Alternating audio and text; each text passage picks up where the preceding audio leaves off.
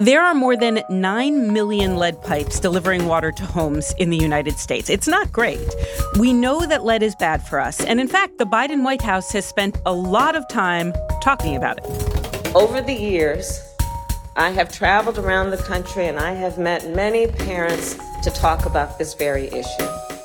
So many parents. Parents who were worried that every time they turned on the faucet to get their child a, a glass of water, that they may be filling that glass with poison. And then recently, Biden's EPA upped the ante in a big way. Here's what it's proposing that all of the lead pipes in this country be ripped up and replaced in the next 10 years. It's ambitious, it'll be expensive. Is it even possible? Ahead on Today Explained, what it would take to get the lead out.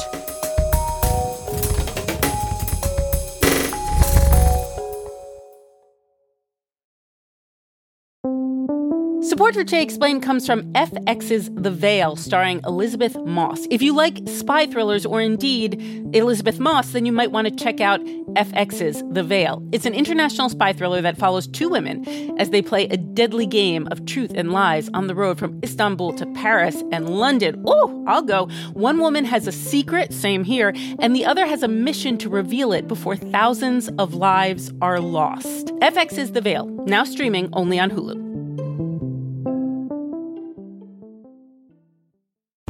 You know how to book flights and hotels. All you're missing is a tool to help you plan that unbelievable travel experience. That's why you need Viator. Book guided tours, excursions, and more in one place. There are over 300,000 travel experiences to choose from, so you can find something for everyone. And Viator offers free cancellation and 24 7 customer support for worry free travel. Download the Viator app now and use code Viator10 for 10% off your first booking in the app. Find travel experiences for you. Do more with Viator.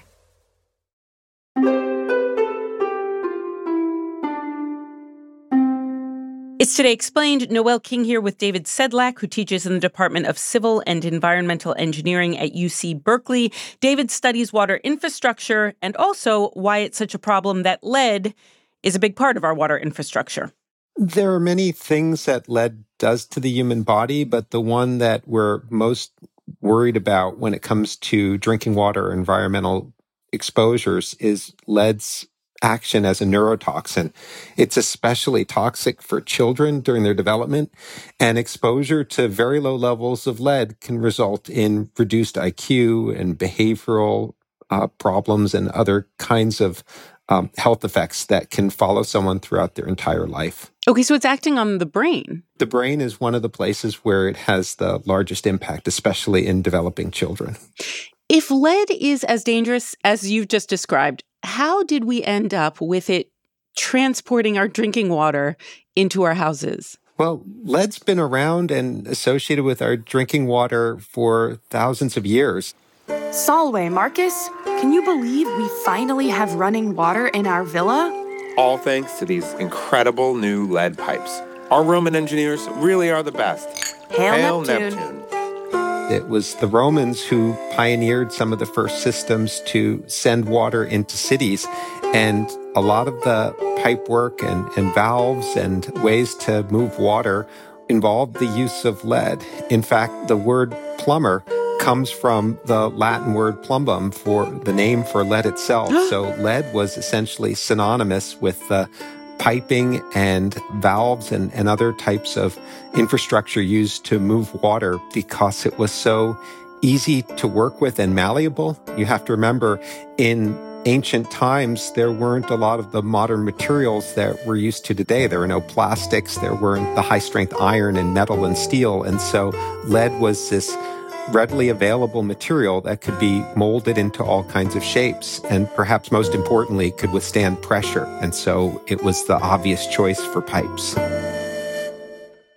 In 2000 years, why didn't we make any advancements? How did it end up that here in the United States, a lot of the houses on my street, I know this for a fact, I was able to look it up, they have lead pipes bringing them water? As the modern water infrastructures that we built in cities in the 19th and 20th century grew, lead was the only real option. especially for the pipes that take water from the street into people's homes because they had to be flexible and malleable and easily installed. Basically, at, at some point in the 20th century, people came to recognize that lead might be an issue and also other types of pipes became cheaper and easier to install like copper service lines. And so the places where we find the most lead water pipes and service lines is in the oldest cities. So you'll find the lead pipes particularly in the northeast and upper midwest. Okay, so for a long time, we're just crack a lacking along, making our pipes out of lead. And then at a certain point, we start to realize it is not just a substance that we make things out of. It's actually really bad for us. Can you tell us the how and the when of this happening, this realization? Well, the recognition that lead was a wide scale health problem actually isn't related to drinking water at all. It was something that happened in the mid 1960s as scientists started to understand the health effects of leaded gasoline. What comes from leaded exhaust is a polluted atmosphere and damage to children, like brain damage, learning disabilities. Estimates 300,000 children have levels of lead in their systems that are considered dangerous. So in the 1960s and, and through up until the mid 1970s, lead was an additive in gasoline to make the engine run more efficiently. Go with the spirit. Where you could still get leaded premium. The spirit and it was distributed all over because it would come out of people's tailpipes. And so uh, children had high levels of blood lead through the 1970s. And when scientists started looking at where the lead was coming from, they decided that a lot of it had come from uh, leaded gasoline and some of it had come from lead paint. So back in that era, a lot of the paint that was used on surfaces, particularly surfaces that got a lot of traffic, like the kind of uh, paint that you would use on your kitchen cabinets, were made out of lead containing materials. It's pure white lead. It's Dutch Boy. And it's ready to use.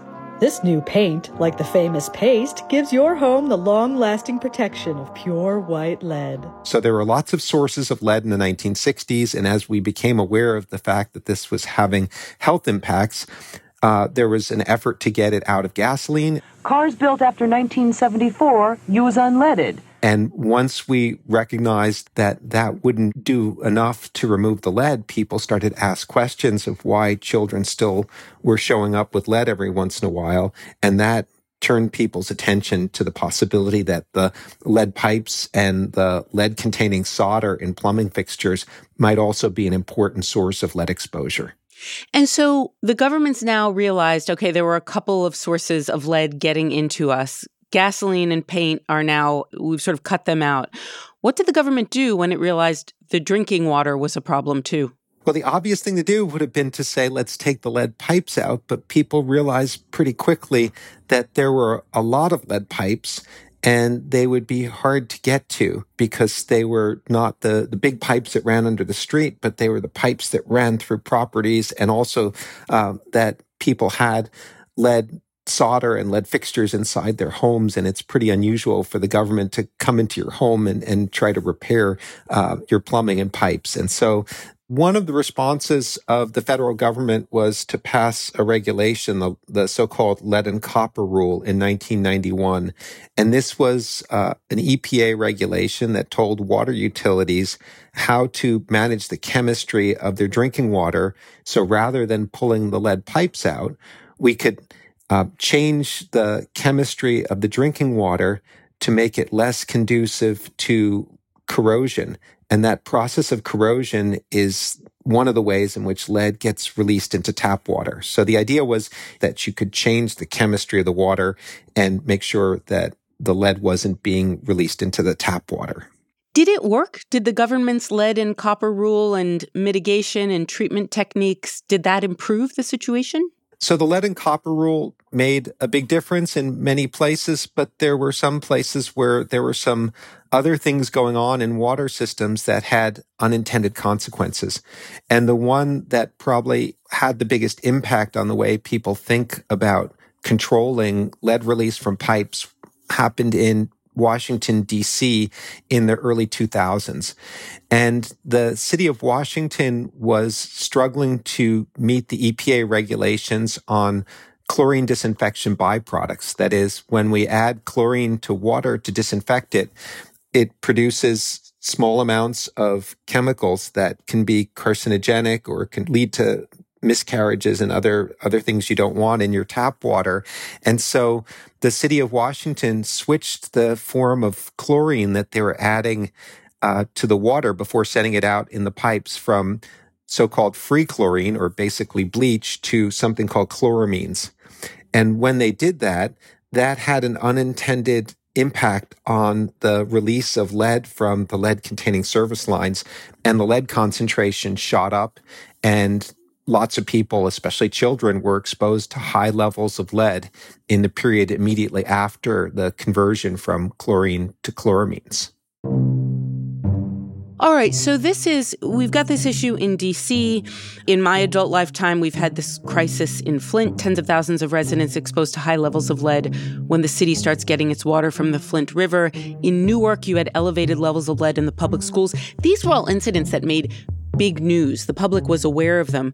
Why is it only now in 2023 that President Biden's EPA is saying we need to get all of the lead pipes out within the next 10 years? Why, why did it take this long? Well, the crises in Washington and Flint and Newark turned public attention to lead, and they they finally built the uh, momentum and political support for the idea that yes, we could afford to take all the lead pipes out. Finally, it was just recognized that, you know, this is something we need to do because no matter how hard we try, people are going to make mistakes and that's going to lead to lead exposure. And that's just not something that we can tolerate. Folks, this isn't complicated. Every person in this country deserves to be able to turn on a faucet and have clean drinking water. And through the infrastructure law, we're making historic investments to make sure that they can. President Joe Biden. Before him, David Sedlak of Berkeley. Coming up, surely this isn't possible. A researcher has some good news.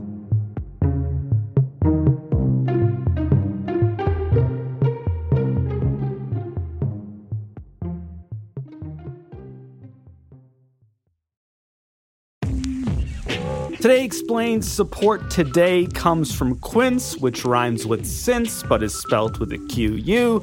The poet John O'Donohue once said, we're getting very classy here, when one flower blooms, spring awakens everywhere. Now, I don't know exactly if that's true, it tells me to tell you, but I do know that Quince offers timeless essentials that they say never go out of style no matter what the season. And honestly, that also kind of sounds like a poem, doesn't it? Not only that, Quinn says all of their items are priced 50 to 80% less than similar brands. Take it away, Claire White. The style feels great. It feels really timeless. It feels like a cut that I could wear over and over again and through a lot of different seasons. I love a plain sweater. You can upgrade your wardrobe this spring by going to quince.com slash explain for free shipping on your order and 365-day returns. That's Q-U-I-N-C-E dot com slash explained to get free shipping and 365-day returns. Quince.com slash explained. It rhymes with since. Support for the show today comes from Delete Me. Your personal information is online, so is mine. I don't think I'm breaking any news by saying that, but you might be surprised to know just how much of your information is available not only for people to see, but to sell as well. And that's where Delete Me comes in. Delete Me wants to help you keep things such as your name, number, home address, and other private information out of the hands of data brokers. I've never personally kept my information out of the hands of data brokers, but perhaps Vox's business team's Claire White has. Removing the data that Delete Me found was super easy because I didn't have to do anything. They already removed my information across sites that they deemed as unsafe. I truly did not have to lift a finger. You can take control of your data and keep your private life private by signing up for Delete Me now at a special discount for our listeners. You can get 20% off your Delete Me plan today when you go to joindeleteme.com slash today and use the promo code today at checkout. Again, you can get 20% off by going to joindeleteme.com slash today and enter the code today at checkout. That's joindeleteme.com slash today. The code is today.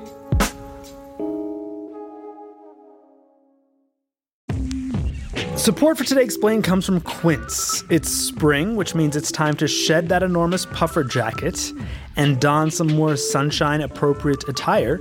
In that case, you may want to check out Quince. Quince offers springtime pieces like 100% organic cotton gauze, tiered maxi dresses, and 100% European linen blazers.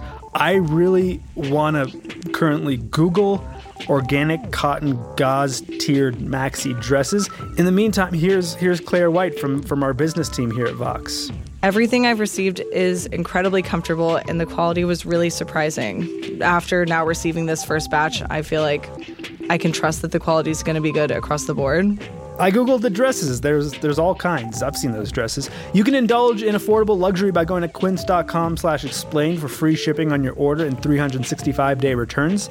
That's Q-U-I-N-C-E dot com slash explain to get free shipping and 365 day returns. Quince.com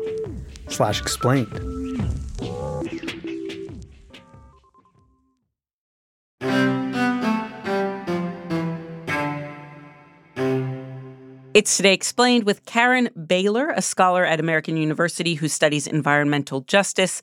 Karen, what's in this new Biden EPA proposal? There's a lot in it, and a lot of it is uh, genuinely new. I think we might even say this is a non incremental policy change, which is why a lot of people are excited about it. Um, so really the, the, the headline, I suppose you'd have to say is there is a requirement now, um, from the federal level for all lead service lines, which are the lead water pipes that lead from the water main in the middle of the street to people's buildings. All of those lead pipes have to be removed completely, all the way, the full length of the pipe, um, in 10 years. And 10 years is a much quicker timeline than what we were looking at in the past. So the new proposed revised rule is full of potential improvements. Okay, so you referred to this as non incremental, and you weren't even being snarky, which I appreciate, but non incremental would seem to also mean somewhat ambitious. This seems ambitious. Is it possible? Ambitious is an excellent word. We could also say, however, that it's late. Hmm. um, I think it is possible if lots of people do the right things and a lot of work is done. Folks, this isn't complicated. Every person in this country deserves to be able to turn on a faucet and have clean drinking water. And through the infrastructure law, we're making historic investments to make sure that they can. I want you to walk us through exactly what goes into replacing these lead pipes and what they're replaced with. Tell me what I might be seeing if I'm walking through my own street here in Washington, D.C., and the Biden administration's proposal is going through. The lead pipes are coming out. What's this going to look like? Well, you'll be walking down your street and uh, you'll see a lot of trucks um, from DC Water, which is our local utility. And what they'll be doing is digging up the middle of the street because these lead service lines, as I mentioned before, run all the way from the water main, which is the great big pipe that runs down the middle of the street, to the house. So they have to dig up the street and then they'll dig a trench all the way from the street up to your building. And then they pull out the lead pipes and have to handle them very carefully, of course, because they are, you know, a hazardous material. And then they will replace those pipes, reconnect to the water main, reconnect to the house. Usually the replacements are made of copper. And then, of course, they have to cover everything up and they have to replace your sidewalks and replace the street. It ought to be able to be done in a week, you know, for a whole block if they're doing it all at one time. It seems like this could be expensive. How much money is going to be available to states to get this project done? And where's that money coming from? The cost is is obviously very much a, a factor. There are so many different sources of money. Um, it's kind of mind boggling, and you know, this is part of the challenge for localities is to figure out, you know, how to sort through all of the different pots of money that are available. Fortunately, we have the bipartisan infrastructure bill or, or law, I should call it, um, that was passed recently, and that contains $15 billion nationwide um, for this work specifically, specifically this lead work. It's also interesting. Many people don't note that that that law also authorizes 50 billion, 50 billion dollars for water infrastructure in general. And so that's good news for utilities because it means that that money will take pressure off of other parts of their capital budgets so that they could potentially spend more on the lead pipes. Some cities have put in money into um, lead pipe removal directly from their municipal budgets. And then um, there are EPA has a state revolving water fund that funds this work. Of course, the final pot that's so important is um, potentially raising the rates on water customers. And uh, that nearly always needs to be one piece of the whole recipe. What else is needed beyond money? If we can say, all right, the money is doable, what are the additional hurdles? Well, one of the hurdles um, that you find in this new rule is the issue of legal access to the property itself. Generally, about half of the pipe is sitting on public land, and about half of it is sitting on private property. And there are various types of obstacles to that. And this varies hugely from jurisdiction to jurisdiction in terms of who owns that pipe. But um, in the past, we know that utilities were sometimes given not the best information about those restrictions. A lot of utilities were told, for example, that they could not spend ratepayer money to do anything on private land. But then a recent analysis, just the last couple of years, from some researchers at the Emmett Center at Harvard, the Center on Environmental Law, and also the Environmental Defense Fund, they looked at laws, policies, and, and court decisions in 13 states that have lots and lots of lead pipes. And what they found really was that those policies did allow the spending of ratepayer money on private land for lead removal because, of course, it's a public good. It's a public benefit. It's not a private benefit only to the homeowner. Okay, so there are some very interesting obstacles here. You studied the lead line replacement program here in Washington D.C. What were you studying exactly? What were you what were you watching for? So in that study, we were looking specifically at the difference between full replacements and partial replacements of pipes. DC Water replaced water lines serving thousands of homes from 2004 to 2008, but homeowners were responsible for replacing any lead pipes on their side of the property line could be about $2500 on average per house. It's a lot of money you know when you're you're living on a tight budget. And so uh, what the utility would do in those circumstances is a partial replacement. So the people living in the house you know still have a lot of exposure to lead because of the piece of the pipe that's on uh, private property. The CDC says partial pipe replacement can sometimes cause more harm than good. The study found that children living in homes with partial lead pipe replacement had elevated lead levels in their blood. What we found was that in the districts within the, the city, known as wards, the eight wards of Washington, D.C., in the districts that had lower income, lower median income, and higher percentages of populations who identify as, as African American and Black. They had more partial replacements and fewer full replacements. Hmm. Now, what this essentially means, right, is that the people living in those parts of the city are receiving a less effective remediation and they're exposed to public health hazards that other parts of the city are not exposed to. So it's a real equity concern. Now, I should mention that our data was from 2009 to 2018. So that was during the period when partial replacements were frequently done and accepted and the cost sharing was in place. Uh, fortunately, DC changed that rule in 2018. Oh, now DC is paying for homeowners to get it done? They are. They huh? are. Yeah, starting in October of 2019, they've been doing that. Okay. So, what could other cities, a lot of cities are going to go through this, what could they learn from Washington, D.C.? Well, they absolutely could learn a lot. And, um, you know, when I read through the EPA's new revised rule, I think the EPA learned a lot from D.C. as well and, and from other places in the country that have been successful about this.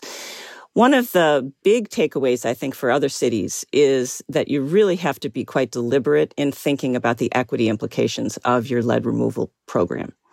How you do it, you know, really matters. In, you know, back in the old days, as we say, it was logical. You know, they'd say, well, we're just going to go to the places that have the most lead pipes. And we're going to try to get as much lead out of the ground as possible. If that means we do partials, then we do partials. If it means that, you know, we send our crews into wealthier, whiter parts of a city um, because people there are, you know, willing to pay for these, then, you know, that's what we do because our goal is to get the lead out of the ground. And so I think what we're learning, though, is that those approaches end up having unintended and pretty severe impacts on the equity patterns of, of access to this service. And so I hope other cities will learn that to target those neighborhoods where you really need to start doing the work. I think when people hear about proposals like this, oftentimes we're skeptical of government. We say this isn't going to happen even if the money is there. Government is such a mess. Agencies don't coordinate. People are suspicious. You're telling me you've seen success stories. Can you tell me one of those success stories? Well, sure. One of the, I think, really inspiring ones is Madison, Wisconsin. In Madison, they started really wanting to remove the lead pipes in the early 90s. Now, the lead and copper rule, you know, was brand new at that point. And immediately the city of Madison, Wisconsin is thinking, hmm, we're not just going to add chemicals to our water in order to, you know, avoid lead leaching. We actually want to get these lead pipes out of the ground. We had done some studies using our water and demonstrated that there really was limited benefit. The alternative was to use uh, orthophosphate. And as we know, that is what triggers eutrophication or the algae growth in Madison area lakes. The so they really started the actual removals in 2001 and uh, they had about 8,000 pipes that needed to be taken out, and it took them about 10 years. And it was a Herculean uh, task. Madison is a model for the rest of the country? I would say so. I mean, we made a decision 20 plus years ago to take out the lead. We don't have that in our system anymore. Now, Newark, New Jersey then originally had a time frame of about eight years for replacing all 24,000 of their pipes. The water coming from Yvette Jordan's tap looks pure, but this year she learned it contained lead levels nearly three times federal rules. The city says it's embarking on a plan to replace lead water pipes, but that will take some time, possibly years, to get all of that done. And they ended up doing it in about three years. Newark has become a national model for replacing lead water lines. We went through a storm, and then the sun came out. And, uh, you know, not all storms are there to wash you away, I guess. So, you know, these are just a few of the success stories that I think give us hope that we can scale this up. That was Karen Baehler of American University. Today's episode was produced by Isabel Angell and edited by Matthew Collette. It was engineered by David Herman and fact checked by Anouck Dussaud. I'm Noel King. It's Today Explained.